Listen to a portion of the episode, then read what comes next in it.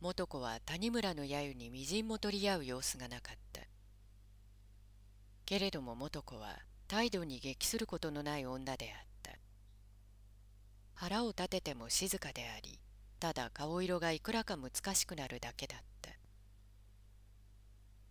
あなたは先生をやり込めた覚えはないとおっしゃるでしょう。そして反発しただけとおっしゃるのでしょう。子供の話にあるじゃありませんか。子供たちが石投げして遊んでいるとカエルに当たって死ぬ話が。子供たちには遊びに過ぎないことがカエルには命に関わることなんです。と元子は続けた。私にも先生の腹は分かっています。誰にだって分かりますよ。資料の浅い人なんですから。お金が欲しくてたまらなければ誰だって浅ましくもなるでしょう。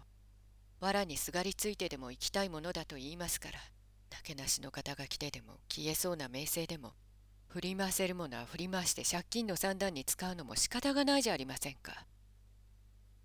やひな魂胆しかないくせに芸術家前とお金をせびられては誰だって嫌気ざさずにいられません。私は女ですから人のあらは特別尺に触ります。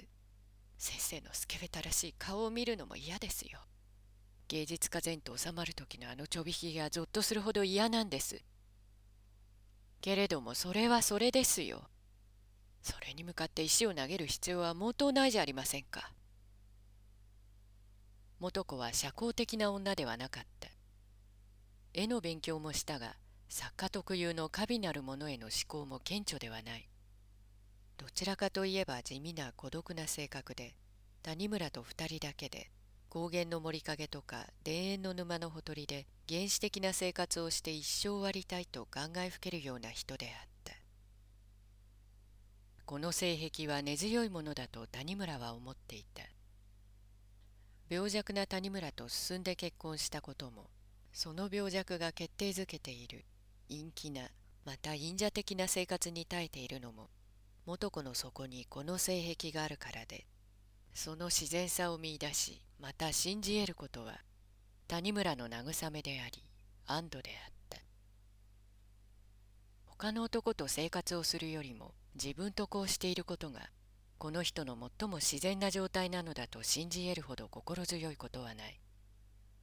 谷村の現実を支えそして未来へ歩ませている安定の主要なものがもはやこんな小さな惨めなところにあると谷村は信じそしてそれを悲しむよりも懐かしむようになっていた。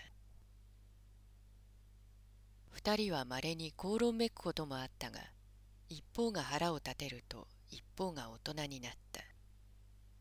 二人だけの現実をいたわることでは元子は谷村に劣らなかった。そして二人はどんなに腹の立つ時でも決して本音を吐かなかった。いたわりが二人を支えそしていたわられる自分を見いだすことは不快を伴うものであるが二人だけの場合に限って不快を感じることもなくよし感じてもそれを別の方向へ向けたり流したりできるような融通がついているのであった。これで良いのだろうかと谷村は思う。これで良いのだろうと谷村は思う。これ以外には仕方がないと思う心があるからだった。